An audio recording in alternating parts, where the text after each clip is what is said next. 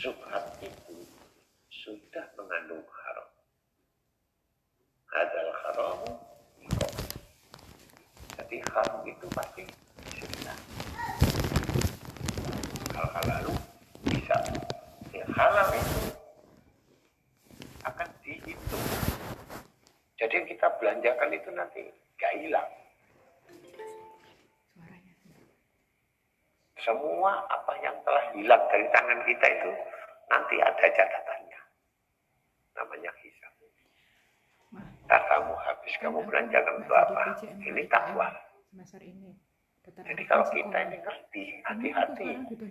Ketika kita pegang mampu nanti hati. Ya, kamu naik mampu nih. Yang susah ini belanja untuk apa gitu loh. Ini dihubunginya kok bawa-bawa. Nggak dipikir, yang sudah ya? dibelanjain ini tidak ada sanksinya gitu loh. Apalagi jelas kita dapat jadi haram, dibelanjakan haram, nah jelas. Disedekahkan juga haram. Hmm, bingung. Nah, orang sekarang nggak peduli, yang penting saya punya uang. Hmm. Yang banyak ditanyakan, gimana sekarang zaman suap menyuap, nyokok menyokok. Kalau nggak nyokok nggak kerja.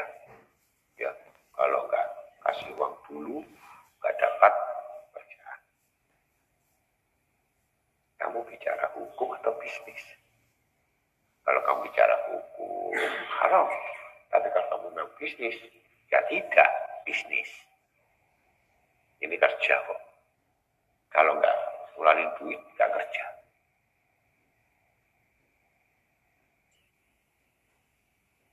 Hasilnya apa? Hasilnya haram. Terus kasih sama kiai, kasih sama habib, kasih. Apa jadinya? Akhir zaman ini.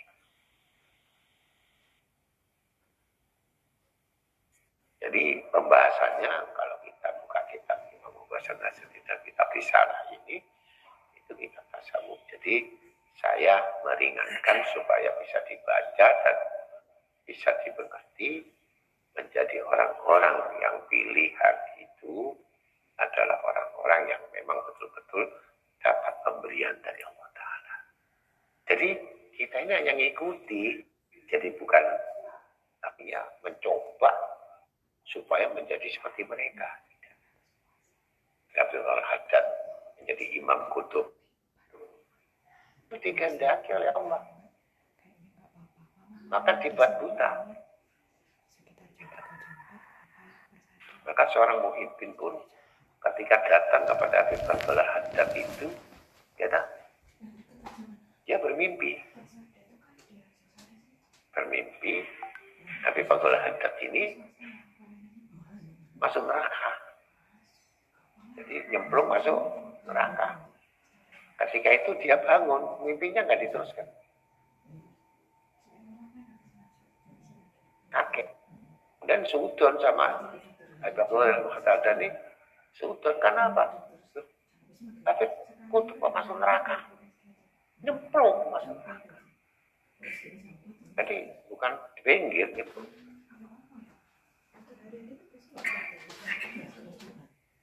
Tersenyum Abdul Haddad. Terus kan mimpimu gimana? Saya bangun, Beb. Langsung ditunjuk. Kamu tahu, yang kamu mimpi itu belum selesai. Al-Muhibbin. Karena dia cinta kepada saya. Kemudian dia selalu bertawasul kepada saya. Dan selalu berkhidmat kepada saya. Tetapi karena perbuatannya, dia masuk neraka maka saya nolong dia di neraka itu. Jadi saya ngambil mereka di neraka, saya angkat. Saya nggak masuk neraka. Jadi ada terusannya. Jadi nolong muridnya tadi yang yang masuk neraka. Itu. Itulah orang-orang muhibbin. Dalam arti muhibbin ini kalau kita betul-betul cinta sama guru itu pasti ditolong. Kenapa demikian? sudah janjinya Allah Ta'ala. Tidak ada manusia di muka bumi ini yang ada guru murid yang mendengar. Yang ajar, yang belajar, yang, yang mendengar. Yang tidak ada. Binasa. Nah ini jaminan. Jadi orang yang belajar atau ilmu ini ketika dia sakit meninggal mati syahid dicatat mati syahid karena dia sakitnya tidak bisa datang matinya karena udur begitu mulianya orang-orang yang belajar Loh ini kok nggak bisa, nggak ngerti. Cuman mendengar. Kemudian orang yang lewat itu ya, lewat. Itu apa rame-rame? Ada apa ini? Tidak ngaji, hanya kepingin. Terus akhirnya duduk. Dia nggak ngaji. Terus mereka Jibril tanya sama Allah, gimana orang yang tadi nggak sengaja ikut duduk? Diampuni juga dosanya, masuk surga juga.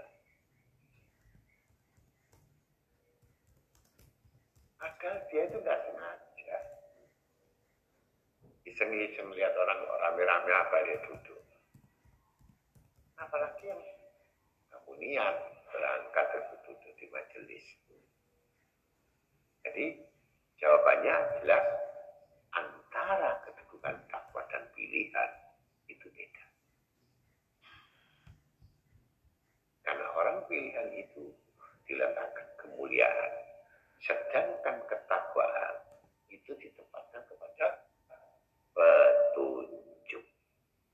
Jadi kalau kita sudah dapat petunjuk, kita syukur alhamdulillah. Ya. Kita bukan jadi orang mulia, kita dekat sama orang mulia. Kita menjadi orang soleh, kita dekat sama orang soleh.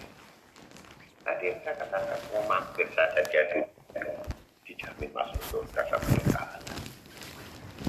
Bagaimana kami mendengar? Datang lagi. Jadi zaman terhadap ini, hanya yang cinta yang banyak orang gak senang. Banyak orang gak percaya juga. Masa orang alim buta gitu. Bagaimana dia bisa nulis kitab? Bagaimana dia harus membaca kitab? Tapi tulisannya ada. Basirnya, mata hatinya lebih dari mata Ketika itu dalam hatinya, seorang itu datang benar-benar hadap. Nah, Habib, apa ini dengar? Terus kitab yang dibaca, ya gimana dia baca? Bagaimana dia melihat? Baru dalam hatinya. Sama Habib. Ketika disuguhkan semuanya mereka. Ketik. Kata Habib, eh si bulan, jangan kau minum itu kopi. Karena di situ ada lalat. Di dalam kopi ada lalat. Si Muhyiddin tadi, si orang yang sangka sama beliau ini kan, melihat ada lalat. Bagaimana yang jauh itu di belakang, kok tahu kopi ada lalatnya. Sejak itulah bertobat, minta ampun pada Allah Ta'ala. Sesungguhnya wali-wali Allah Ta'ala kan bukan matanya yang buta, tapi mata hatinya yang hidup. Tapi kalau kita, mata kita melihat, hati kita yang buta, itu beda. Itu. Kita berpikir, kenapa bisa begitu? Kembali, itu pilihan Allah. Sekali lagi, jadi jangan kamu, bagaimana caranya saya dipilih Allah Ta'ala? Bisa ngaji aja, Alhamdulillah. Bisa istiqomah, Alhamdulillah. Gak usah dipilih. Bisa nempel sama orang-orang soleh, Alhamdulillah. Nah itu, saya sendiri. Sampai sekarang ya belajar. Gak pernah lulus.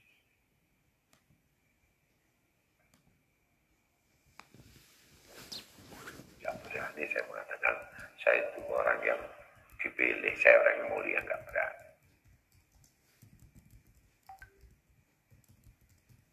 Saya adalah orang yang berharap. Berharap kemurahan Allah, berharap kasih sayang Allah, berharap dengan pandangan Allah. Nah orang yang dipilih itu yang tadi sudah mulai dalam perut ibu kandungnya Syekh Khalil Bakalah melahirkan ibunya juga sudah setiap hari khatam 30 juz Al-Quran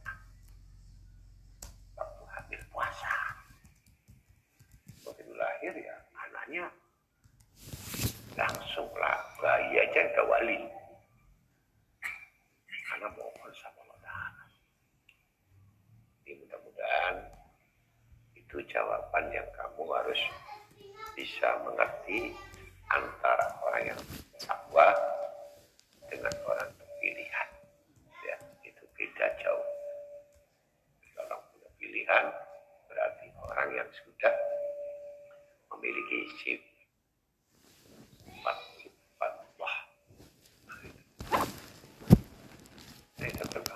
up.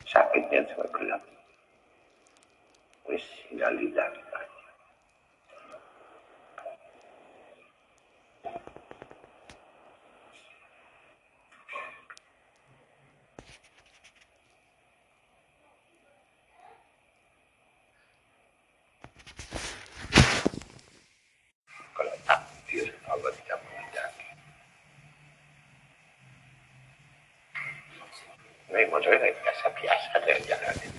Tapi itu susah dimengerti.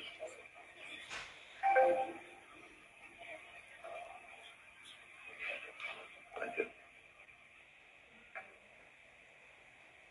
Selanjutnya di dalam kitab yang sama Risalah Al-Amin Syekh Abu Hasan Asadili radhiyallahu mengatakan ini tentang menjadi orang yang soleh, orang yang jujur, orang yang hijrah, dan orang yang mukmin. Masing-masing ada persyaratan. Hamba Allah taala lepaskanlah dirimu dari tarikan nafsu, bujuklah setan, dorongan hawa, dan rayuan duniawi, maka engkau menjadi orang yang soleh.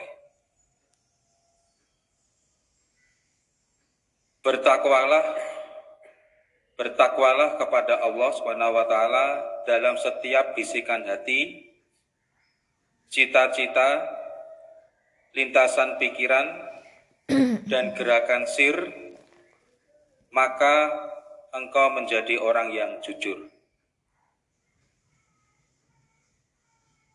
Jika godaan setan, nafsu duniawi itu datang bertubi-tubi, tinggalkanlah seluruh penyebab medan perang, kawan, dan berbagai sumber fitnah, maka engkau menjadi orang yang hijrah.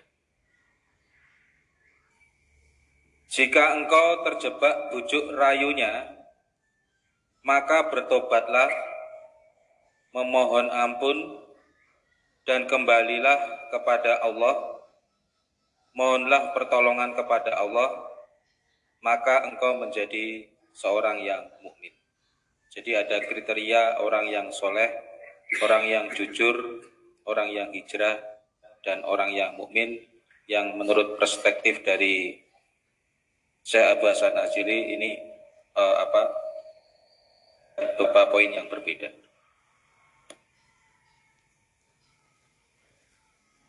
Rasulullah Shallallahu Alaihi Wasallam bersabda bahwa manusia ini diletakkan ya, kewajiban untuk menjadi orang yang takwa dan soleh. Fardu tetapi walakin asrat nas la ya'lamu. Banyak saya itu tidak tahu.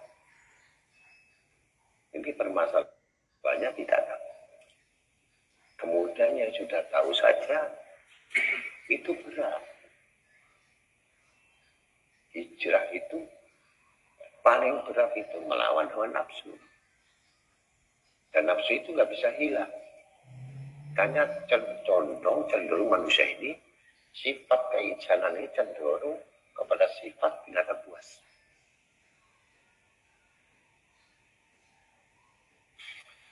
Dan kan manusia takwa tadi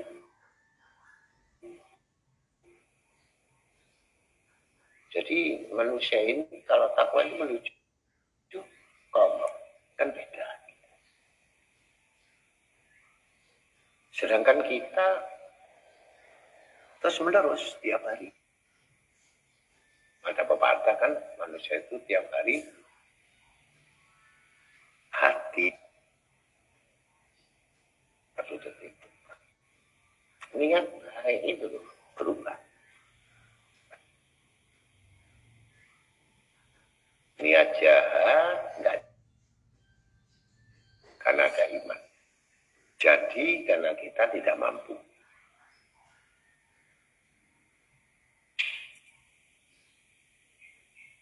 Berikutnya ini kita melawan hawa hawa nafsu.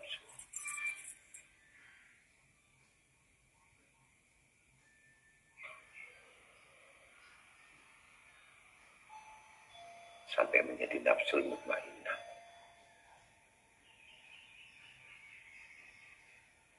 nafsu rodiyah.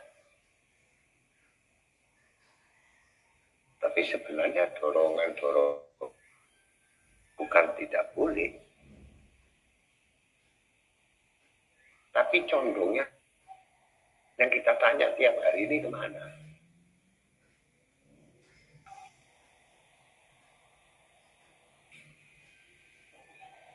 Ini masih melawan hawa nafsu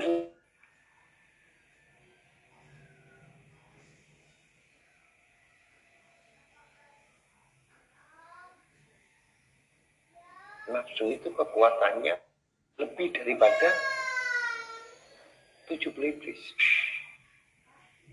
Jadi kalau nafsu itu sudah ingin, itu mau sudah nafsu dulu.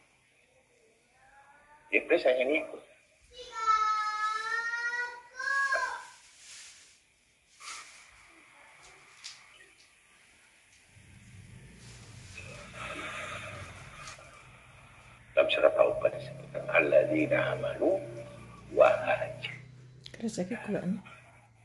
wajahadu fi sabilillah bi amwalihim musihim illa antamu darakatan Allah melihat orang itu. Satu hari ini kenceng. Besok hilang. Hilang. Wajin hilang. Ukurannya itu dilihat dua tahun tiga tahun ngaji itu masih masih rutin masih kelihatan masih tampak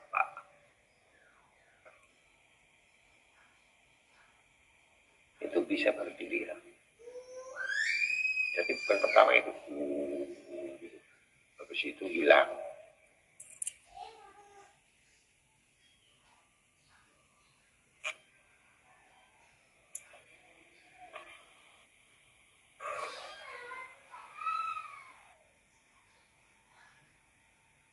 Jadi sampai bukan dihilangkan nafsu, kita sholat dengan nafsu. Kita makan, kita makan kawin semua ada nafsu. Nafsu ini mana? Yang susah itu diridhoi.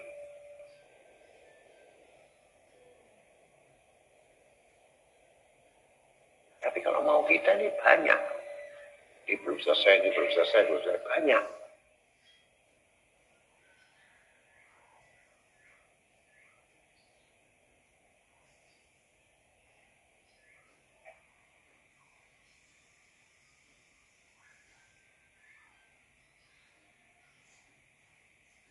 Belum mereka menyelidiki sifatnya, menyelidiki kekurangannya, menyediki ketakwaannya, ya wudhu. Banyak hukum. Berat. Banyak orang-orang yang ya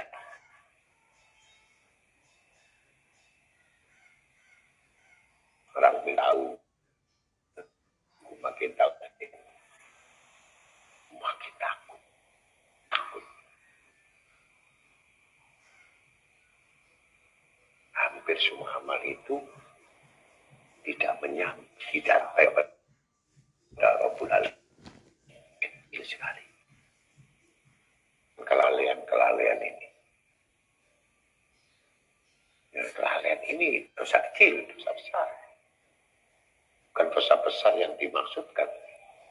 Itu jelas. Kamu dosa besar minta ampun. Beristighfar. Tapi kelalaian jarang orang mau bertobat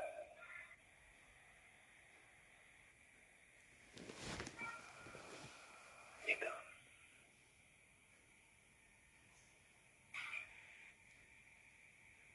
jadi musuh yang terbesar apa? Hawa hawa nafsu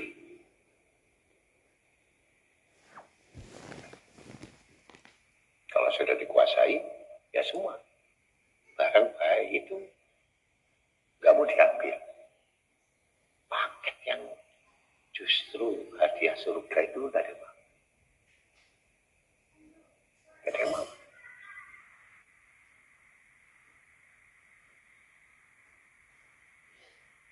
lah baca begitu saja baca mulut begitu saja gak ada yang mau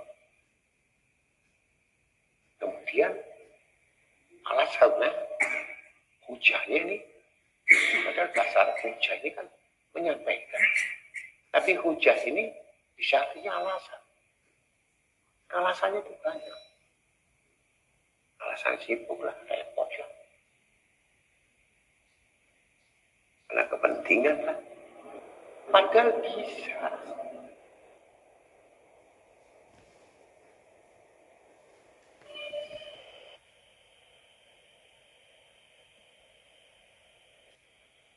Dan yang lupa manusia ini, Allah itu sifatnya setia.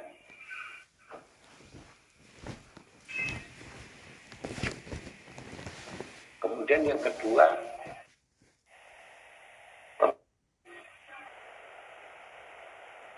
kamu tinggal pilih.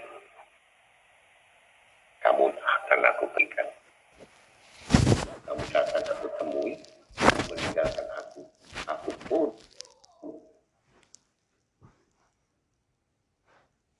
meninggalkanmu. Siapa yang butuh?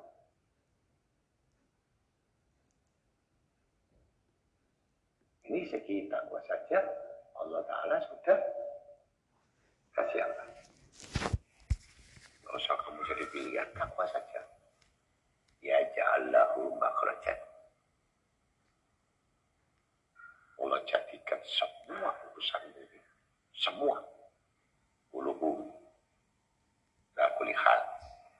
Semua urusan ini. Kemudian yang berputar-putar bulat dalam baruan. Tapi orang takwa itu nggak kenal itu. Semua orang bingung cari duit. Orang bingung apa? Mikir noser. Orang tak tidak di jalan itu kemudahan. Tidak ada. Orang kurangan itu tidak ada. Kalau orang takwa kekurangan, berarti nggak beres. Nggak beres itu. Kenapa saya katakan nggak beres? Dia pendusta. Katanya iman tapi dusta. Mereka tidak menipu aku kata Allah. Lalu aku mengetahui apa isi hatinya dan pikiran mereka. Dan aku yang memutuskan apa yang di langit dan di bumi dan siapa yang beri rezeki. Jadi kamu jangan sibuk mikir rezeki. Tapi sibuk minta rezeki. Tentu minta ini saja. Ini butuh melawan hawa nafsu. Ayo coba. Habis subuh wiridan. Ngantuk. Lawan hawa nafsu enggak?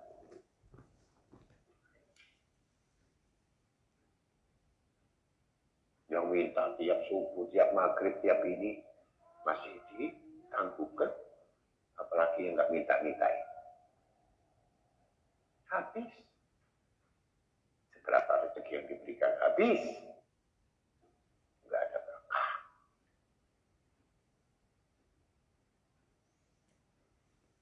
Ini sekarang yang sudah satu nanti takwal baru kami kasbihin. Karena sekarang ini barokah ini sudah diangkat. Apa satu juta butuhnya dua juta. Min. Ini kuncinya hanya mengalahkan hawa nafsu, menghilangkan sesuatu yang mendahului Allah. Tahu mendahului Allah? Satu pekerjaan, satu perbuatan yang tidak ada petunjuk. Semua yang tidak ada petunjuk. Ini tidak berkah.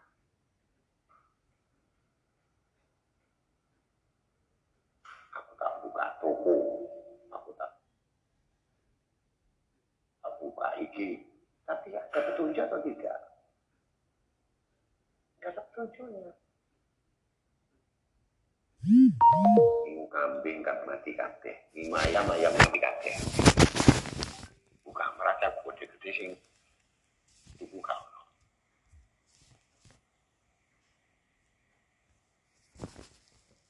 Kalau yang tuku, tangkap. Jambat.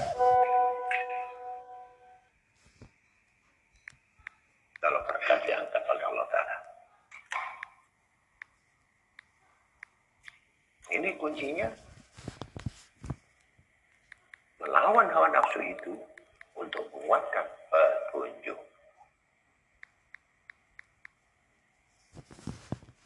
Yang sudah saya ceramah bagaimana Nabi Muhammad SAW.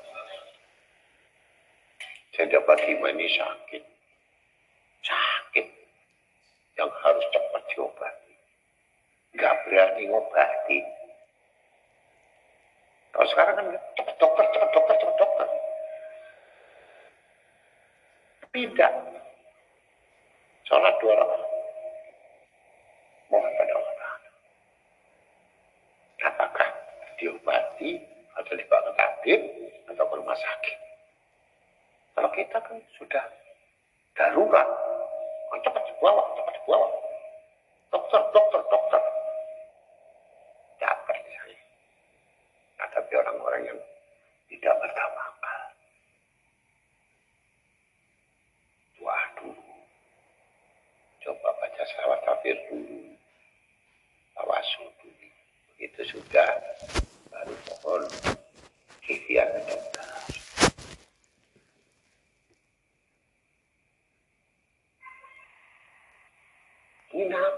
ngajarin kita sholat dua rakaat mohon pada Allah Taala petunjuk.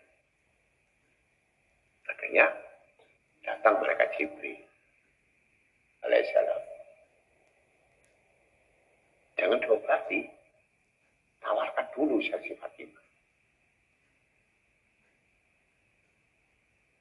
Gitu.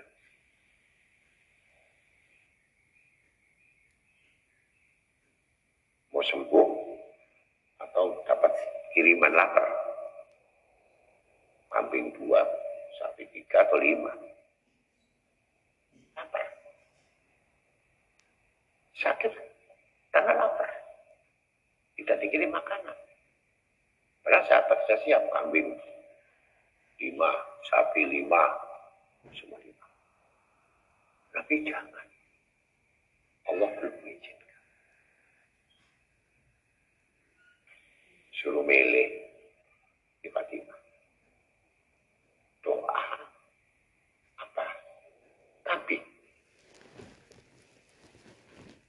Kalau kita kan beli kambing, mau lapar, langsung dikasih sate kulit.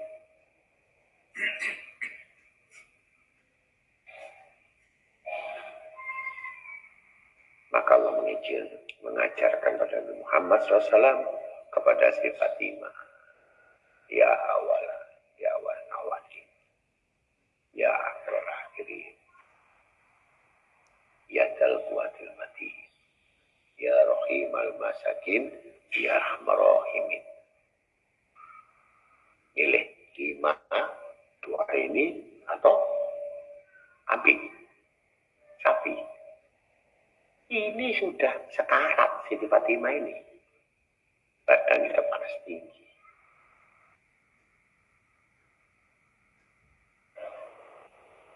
Ya, Muratal Ayu. Ya, biji mataku. Aku telah mohon kepada Allah, datang malaikat Jibril menyampaikan. Apakah kamu milik makanan yang bisa disiapin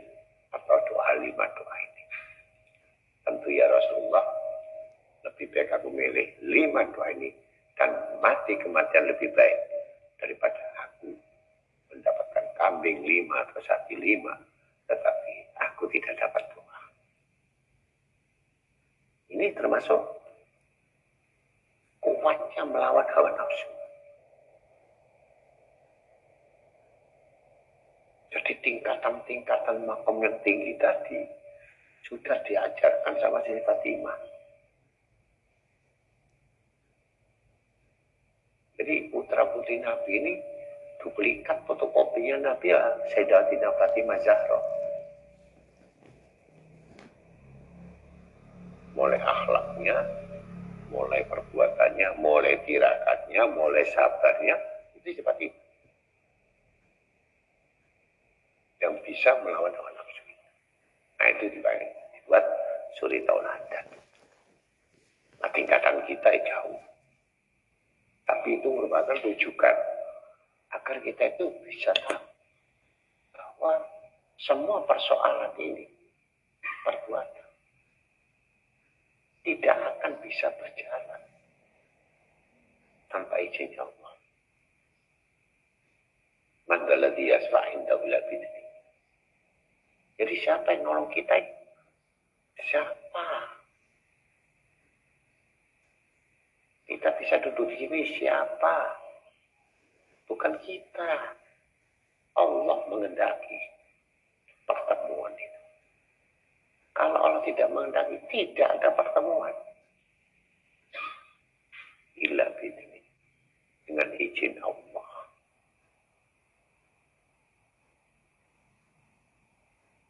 Jadi kalau kita tahu, kalau kita ini selalu terikat dengan hukum Allah, kita terikat dengan tali Allah, kita tidak akan bisa berbuat sewenang-wenang. Karena kita langsung diatur. Tapi kita tidak tahu kalau kita diatur oleh Allah. Tidak tahu. Kita tidak sadar. Kalau langkah kita ini.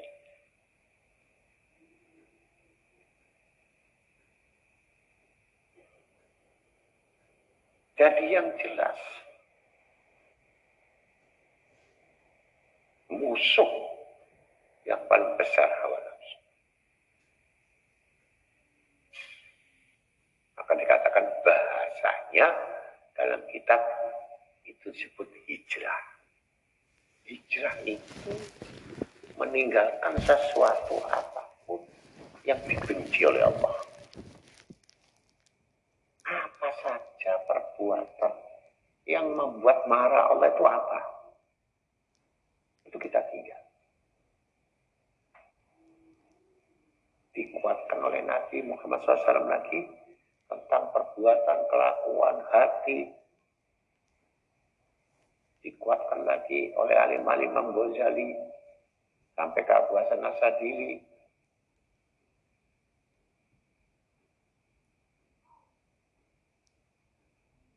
Satu persatu kita perbaiki. Bukan langsung hilang. Satu persatu. Oh ini tidak benar. Ini tidak benar. Ini tidak benar. Lama-lama nanti.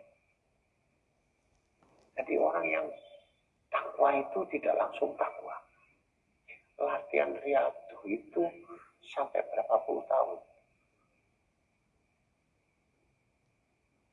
Nanti kita salah lagi. Begitu kita terpleset lagi. Terus. Tapi kita nggak boleh putus asa. Dan insanu minal khotak. Karena manusia tempatnya kesalahan. Dan ini nas. Artinya sudah jelas bahwa manusia ini sumber pokok dari kesalahan. Jadi Allah telah menulis manusia ini inaukana doluman jahula. Dolim. Jadi kita nggak bisa keluar dari kedoliman.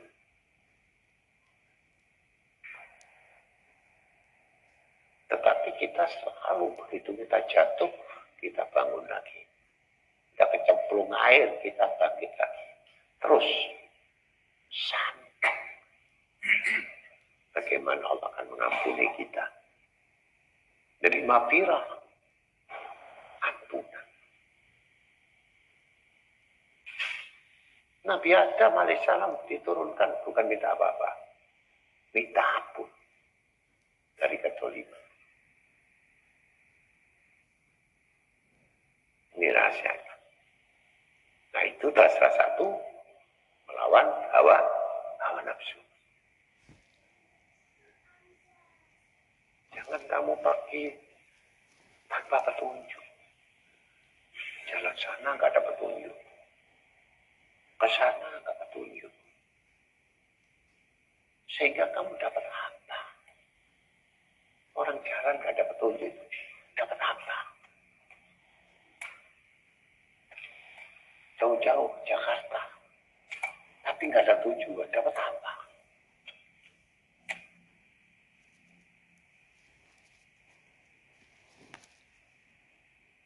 Ini yang harus kita renungkan. Banyak orang beramal, beramal, beramal, beramal. Tapi nggak ada petunjuk. Bahkan makin sesat. Itu sudah di zaman, tapi zaman Hasan Basri. Banyak orang ibadah, banyak orang wirid, banyak dikit. Tapi nggak ada petunjuk, nggak ada gurunya. Nggak ada nuntut. Makin jauh dari Allah Ta'ala. Mau saya enak sendiri. Aturannya tidak ada.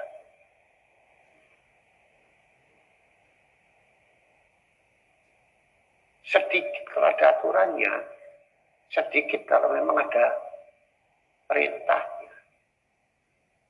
Itu lebih adil. Daripada orang yang mengamalkan yang tidak ada perintah. Nah kembali lagi, ini yang ibadah saja masih belum bisa menghilangkan hawa nafsu. Jadi jangan dipikir sekarang beribadah tidak hawa nafsu.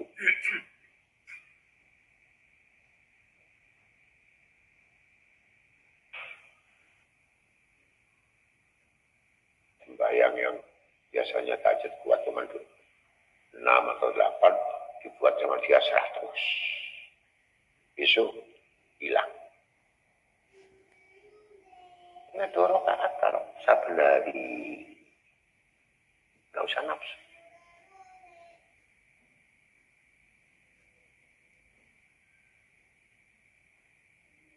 Jadi kuncinya hijrah tadi. Baru setelah bisa menguasai atau mengendalikan hawa nafsu, maka pelan-pelan akan dibuka karena lewat. Pikirannya dibuka, hatinya mulai dibuka, rahasianya mulai dibuka. Jadi asalnya dari nafsu dulu. Oh, nafsunya tidak bisa dikendalikan, ya enggak. Semua nutup terkunci semua. Tempat dikunci. Jadi kebaikannya tidak ada. Jadi kelihatan baik tapi nggak baik. Gitu loh. Nah, itu rahasianya. Jadi kamu harus melawan hawa nafsu dulu, baru nanti dibuka oleh Allah Ta'ala. Jadi hati yang murah, kemudian akalnya bisa tafakur, kemudian hatinya ada rasa sir. Kemudian sifat-sifat Allah Ta'ala, baru nanti dititipkan sifat-sifatnya. Nah, sudah sifat dititipkan, tidak ada lagi. Karena sifat hewan sudah dibuang semua. Sifat manusia dibuang, yang ada sifat Allah. Luar biasa.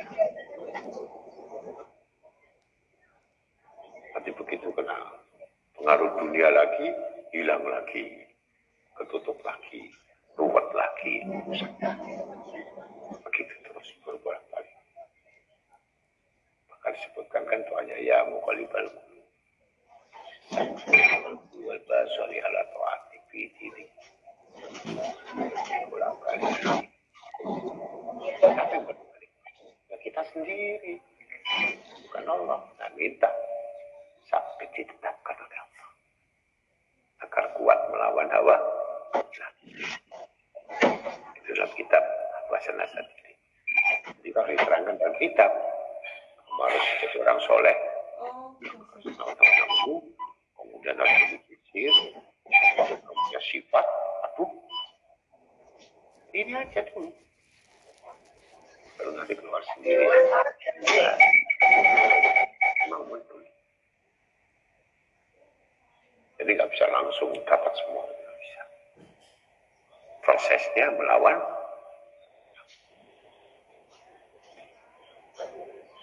kira-kira begitu. Selanjutnya.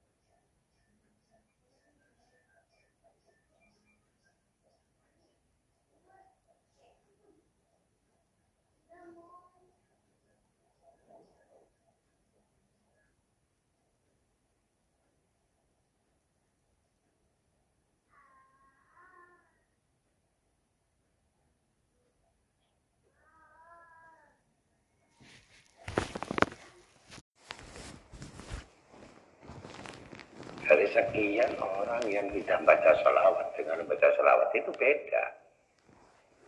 Dan kita ini sudah dijadikan orang yang beda. Karena kita mendapatkan pertolongan, orang itu tidak. Gitu loh. Tapi pertolongan itu sifatnya abstrak. Tidak bisa dirasakan. Dilihat tidak bisa. Tapi kalau kamu betul-betul salawat bisa merasakan. Ini pertolongan Allah. Kamu tahu kalau kamu dalam badan sempit. Baru kamu tahu salawat itu pertolongan. Kalau sekarang kamu nggak sempit, ya nggak tahu itu pertolongan. Keadaan terdesak, keadaan terjepit, atau dalam keadaan kesulitan. Dengan sholawat itu ada pertolongan. Lewat manusia yang nolong atau siapa yang datang atau siapa itu? Pertolongannya seperti itu. Di dunia.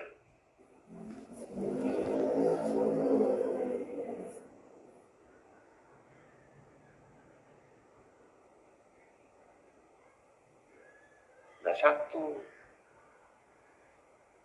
Sepuluh rahmat. Pertolongan Allah.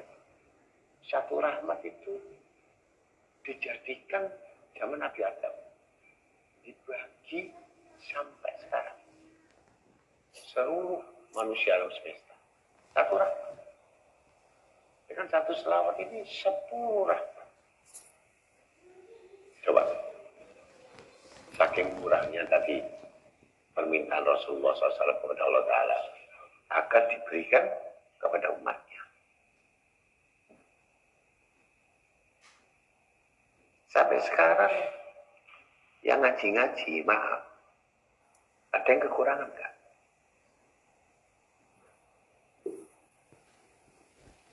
Sempit-sempitnya ada kekurangan enggak?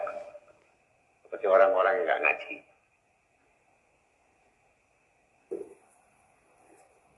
Apa kamu itu tak tahu itu pertolongan? Itu bagian kecil itu.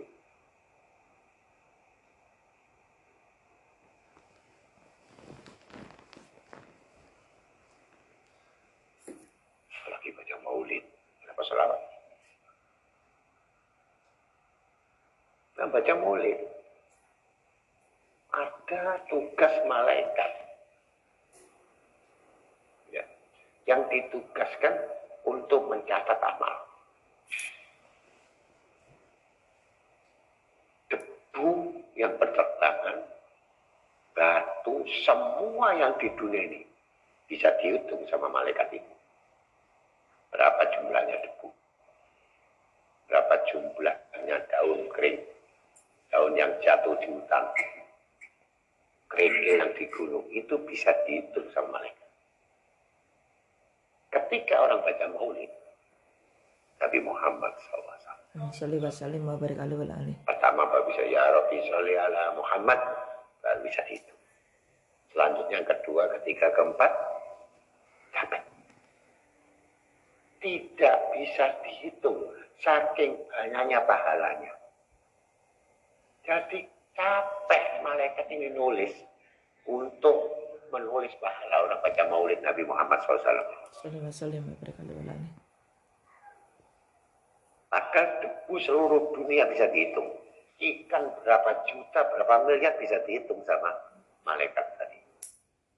Malaikat katibin. Tapi ketika orang baca maulid, pertama dia bisa mencatat. Selanjutnya, belum kosidanya, belum rawinya, belum huruf alifnya, belum huruf baknya, belum huruf tanya. Itu sampai capek.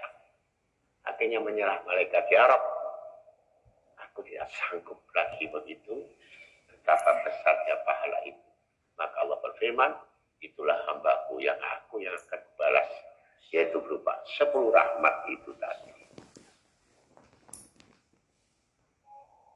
Tidak dihitung satu rahmat Hah?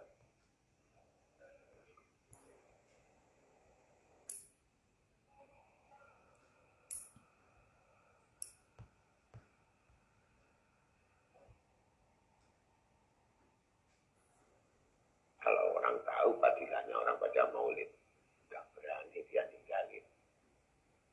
Berapa triliun itu pahalanya. Kamu sanggup baca satu juta selawat. Ikut maulid. Duduk dengar saja.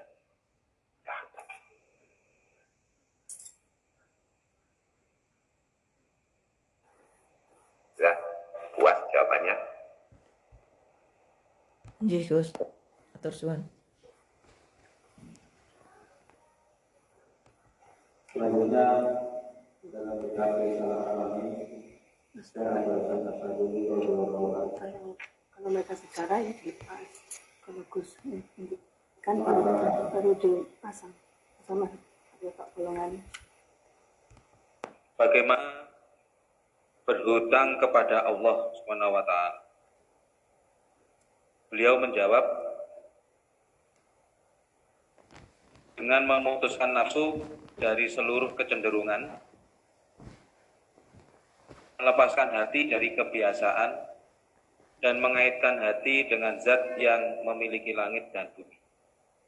Ada tiga item, tadi memutuskan nafsu sudah, kemudian yang melepaskan hati dari kebiasaan, serta mengaitkan hati dengan zat.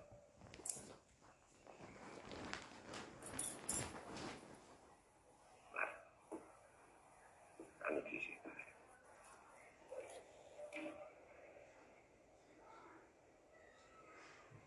Ojo tekan kiri. Jajane entek. Oh, pikiran entek.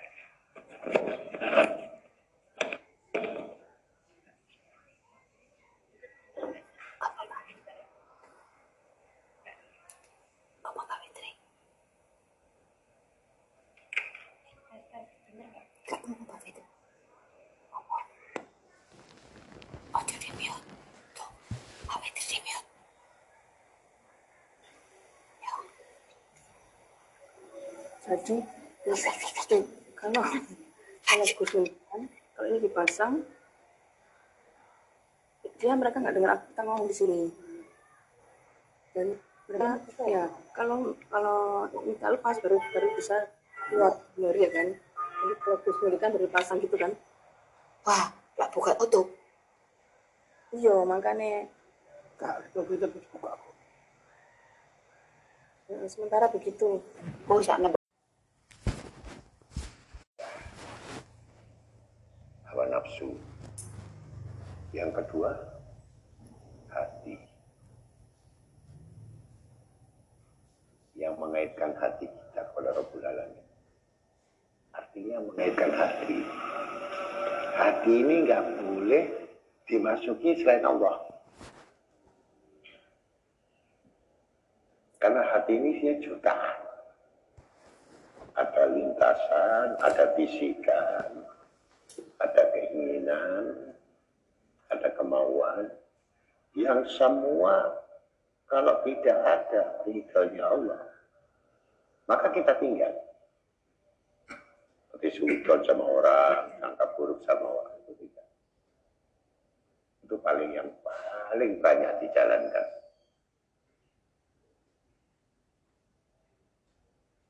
Yang ketiga, hanya orang-orang spesial, orang khusus sudah tenggelam terlibat zatnya Allah.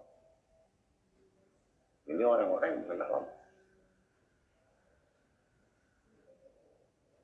Kita ini nomor satu saja. Melawan hawa nafsu susah. Pasti kita ini masih campur. Ingat, nggak ingat, ingat, nggak ingat.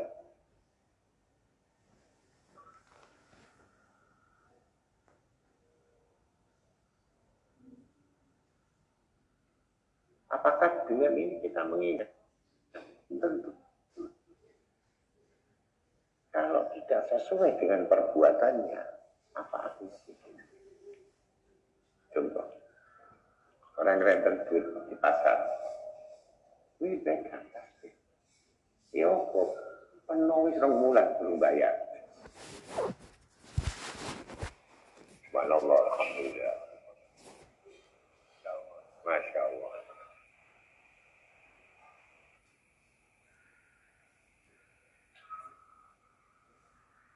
ini belum ditasdik kan dibenarkan dalam benar nggak yang dibaca ini dengan perbuatannya?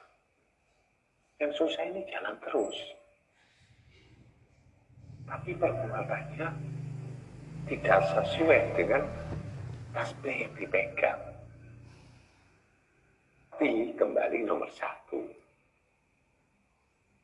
Melawan. Jadi gunanya kita pikir, gunanya apa ini? Untuk melawan belum mengingat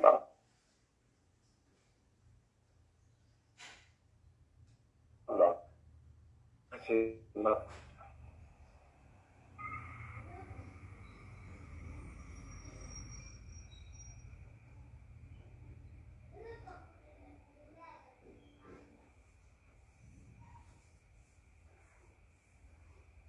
permintaan sudah terlalu banyak dengan Allah, begitu tidak diberi oleh Allah juga marah. Kalau aku dikabulkan. Aku mau coba mau coba Rahman, mau coba Bangka, suki-suki. Wis, leret.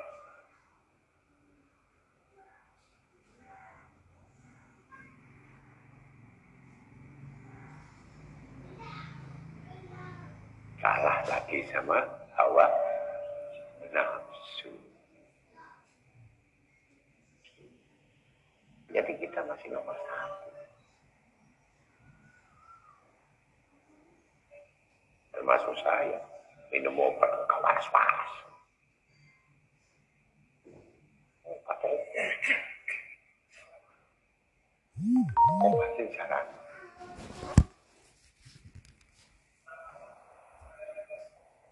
Lah sing marasno sapa? Gusti Allah. Sing lepasno beban sapa? Gusti Allah. Wis seru. Tapi ketika kita sakit, nggak paham itu lho. Sing ngono loro.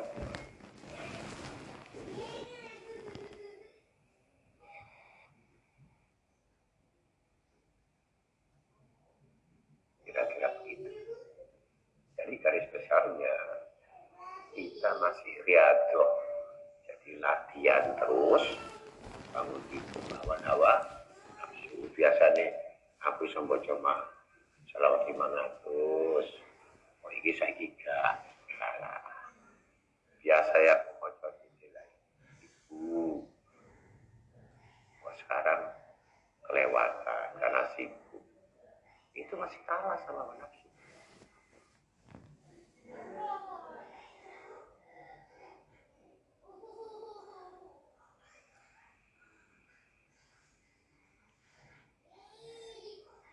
ya saya ngaji macam maulid karena hutan deres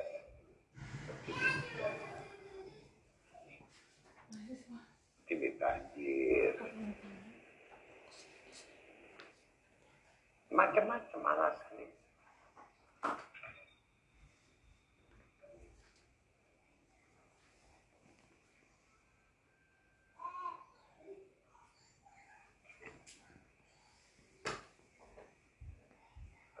Jawabannya tadi, yang kedua, selalu memperbaiki niat, memperbaiki hati.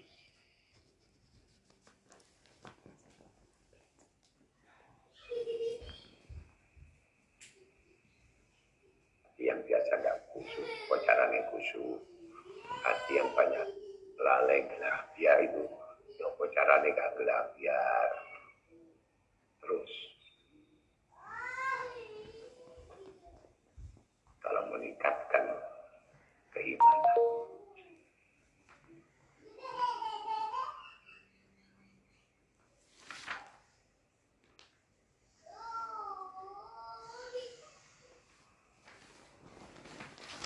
Jadi misalkan kamu masa idah ya.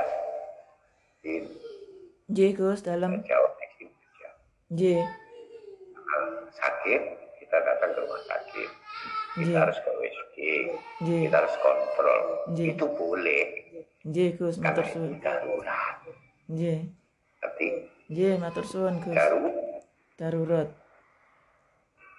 Ah, saya sakit biar aja Allah Ta'ala karena ini keluar mati. J Gus. Gus mau bertanya Gus.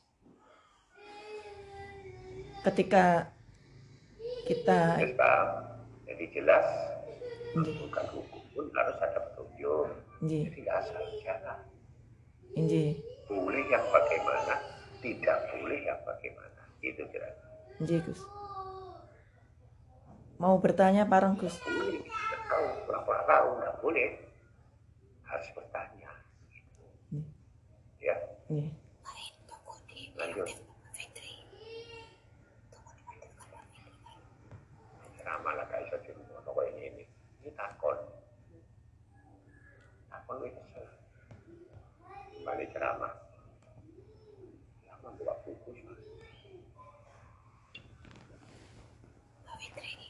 Selanjutnya, siapa saja yang berdoa dengan syarat penuh perhatian dan cinta, maka Allah Subhanahu wa taala mengabulkannya kadang dengan sesuatu yang baik atau mencegahnya dari sesuatu yang buruk.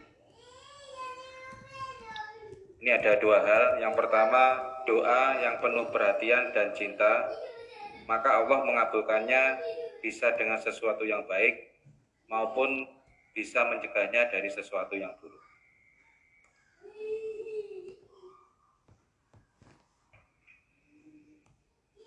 Yang tetap doa itu dibagi tiga bagian. Ada doa yang disegerakan. Ada doa yang ditangguhkan. Oke, ojo di cek. Ada doa tidak seragam juga tidak ditangguhkan, tapi disimpan. Tidak dikabulkan, disimpan. Nanti boleh diambil tabungannya di surga. Siapa sing gelem, semua disimpan di surga.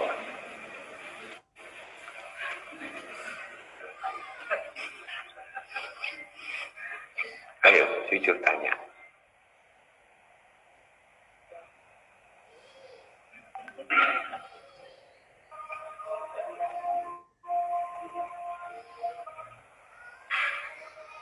Kebanyakan orang yang jalur ke susu kabeh.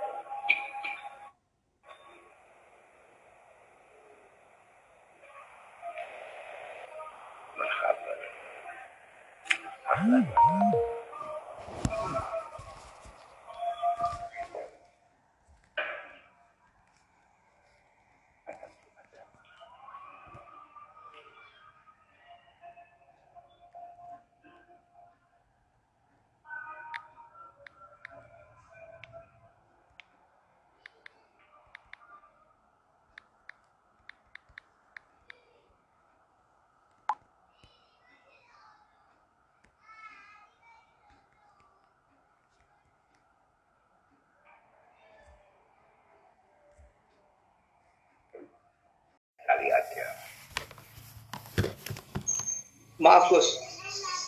Gimana bab yang wasiat halal Gus? Tapi seseorang itu yang nggak kawin dan ataupun nggak punya anak Gus. Tapi hartanya eh, yang masih limpah Gus. Gimana Gus? Wasiat sama istrinya. Bisa untuk disedekahkan untuk yayasan atau untuk istrinya sebagian boleh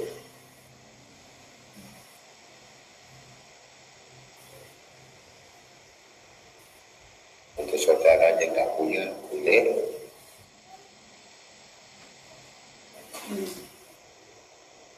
bukan Gus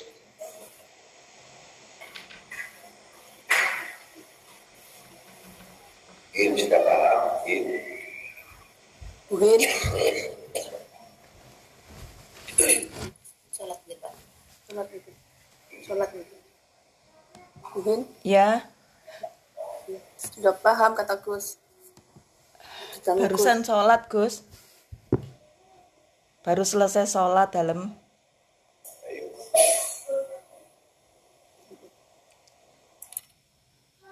Mulai ya. Mulai.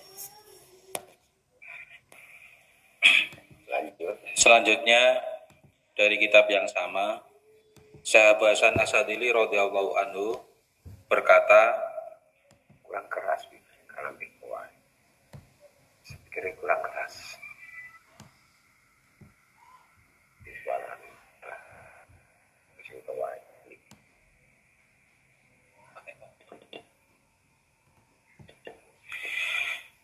ini tentang tentang keburukan dan kebaikan. Dua keburukan yang kecil kemungkinan terpengaruh positif oleh banyaknya kebaikan,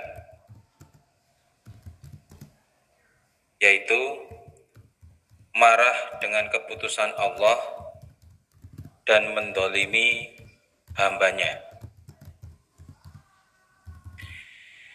Kemudian dua kebaikan yang kecil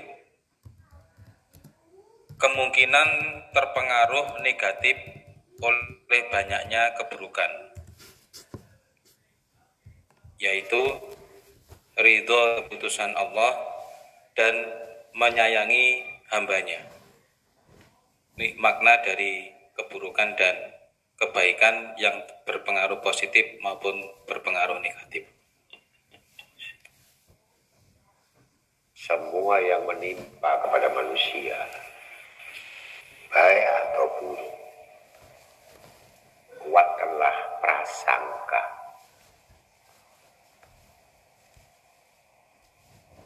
apa prasangkamu terhadap takdir Allah? Kalau yang keluar kenapa buruk? Berarti kamu punya sangka yang buruk. Kalau kamu mengatakan itulah sebaik-baik takdir Allah maka itu prasangka yang baik dari hambanya. Jadi bukan bicara seperti buasan tadi positif negatif, kamu akan sulit. Kamu kuatkan saja prasangka.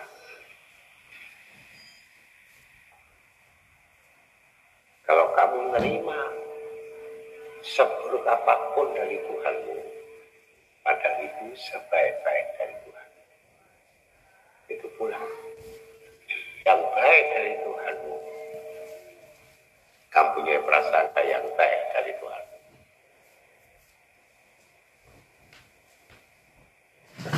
Maka tidak ada yang sifatnya prasangka negatif.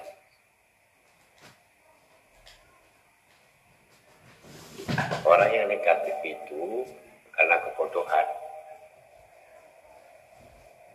Prasangka buruk pada Allah Ta'ala saya doa tidak dikabulkan, saya ngaji sudah sekian lama tetap melarat. Orang bodoh. Orang bodoh itu hanya bicara tentang nasibnya. Tapi nggak berpikir tentang dosanya. Kalau dia mengetahui kenapa dia jadi buruk, karena dosa-dosanya banyak pastikan malu mengatakan bahwa dosa tidak dikabulkan. Malu. Bisa jadi ibadahnya tadi, doanya tadi untuk mengampuni dosa-dosanya. Kan begitu.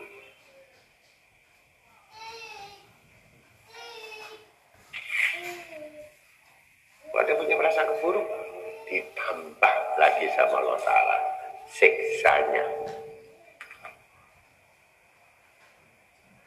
Karena dia termasuk golongan orang-orang yang tidak bersyukur.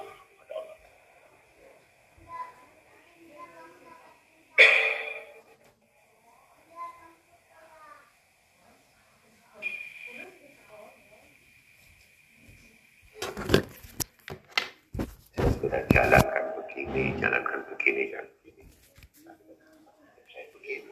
Ya karena dia punya hatinya kotor. Hati kotor itu nggak punya perasaan yang baik sama sekali sama Allah. Padahal sholat, padahal ngaji, tapi hatinya kotor.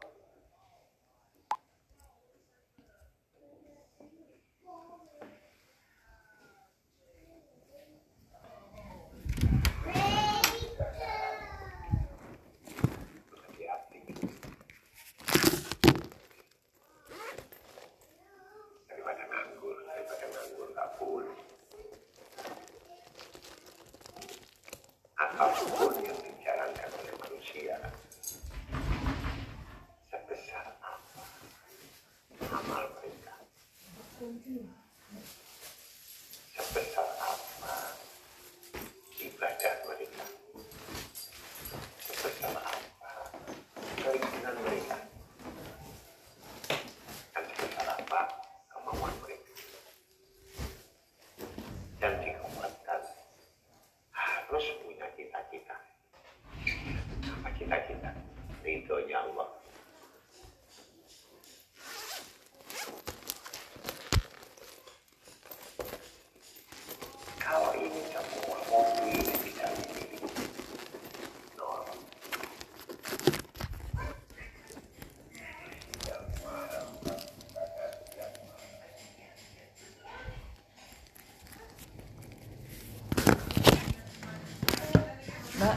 Coba gak tak HP ini tak bawa.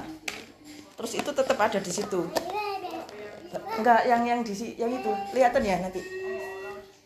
Nanti setelah mama keluar dari sini itu masih nyala nggak biar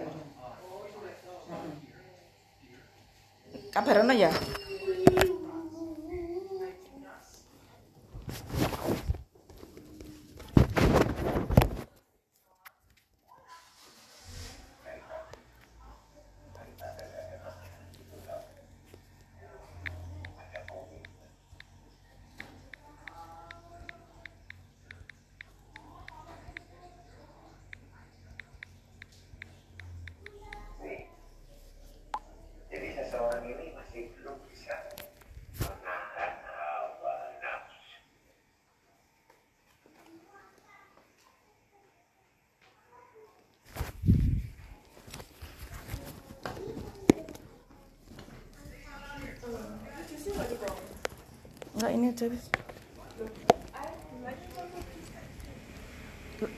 antar mana mobil sini Gus.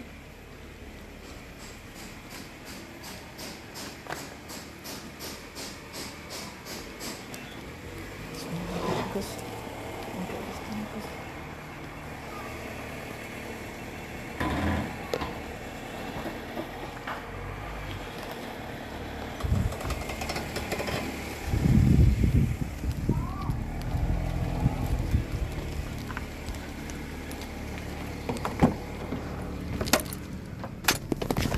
Mama tak join. Mama juga dulu tinggi gitu di sana. Wih, ngono nang kono ya, sampai mama pulang.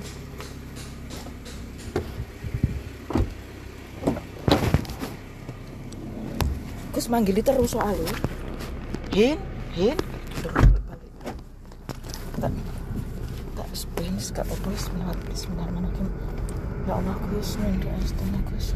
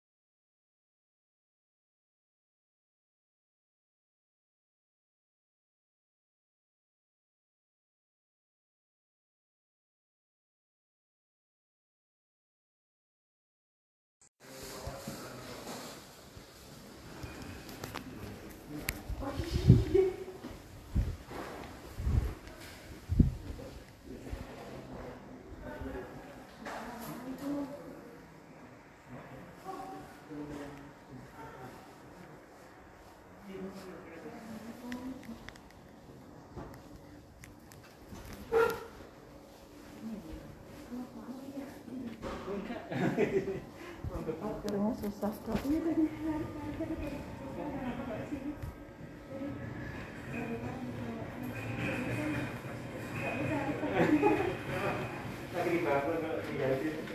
Gimana? Iya, iya. ini dong ibu saya itu kan pas covid saya kan juga sebenarnya sejak covid sampai sekarang tuh keluhannya ke pencernaan udah berobat Ada berobat minum obat sampai dua bulan. sini tuh kenceng juga sama kenceng keluhan ke Mohon maaf.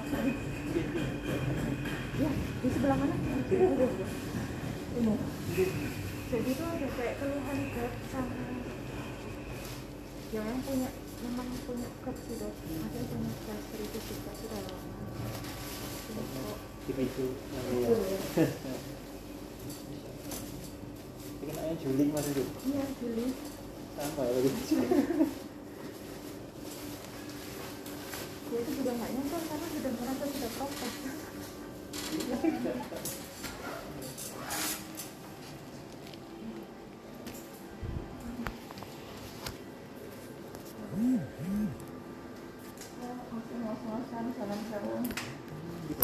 pelan-pelan bener ya ini. tadi karena parkirnya namanya yang di pagi tapi kalau yang serangan ini kuat sekali.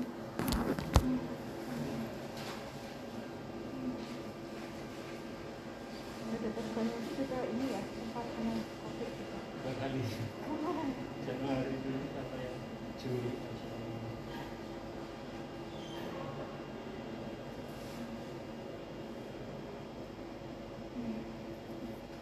Masih ngos-ngosan. Istirahat dulu nanti agak cepat jalannya. Mana sih itu? Hindari. kalau lewat pavilion itu kan masih ada ya pesannya ya. Maksudnya dulu kan kalau mau lewat dari belakang sini Oh iya iya. iya. masih dibuka kan ya masih bisa ya. Takutnya berubah. Kan saya sudah lama memang nggak ke sini. Nanti Apa kalau tempat nunggu covid itu di pakai tempat? nanti jaga. nunggu aja ya. dia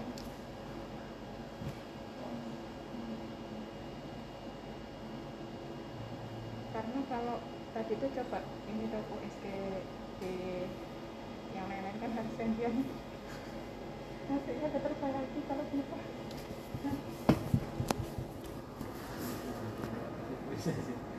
Tanggal lahirnya kan 2 Desember 1959.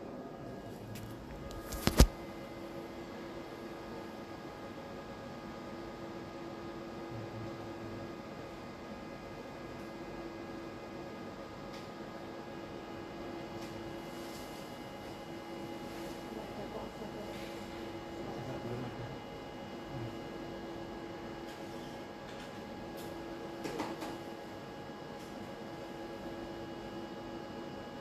Ini sih.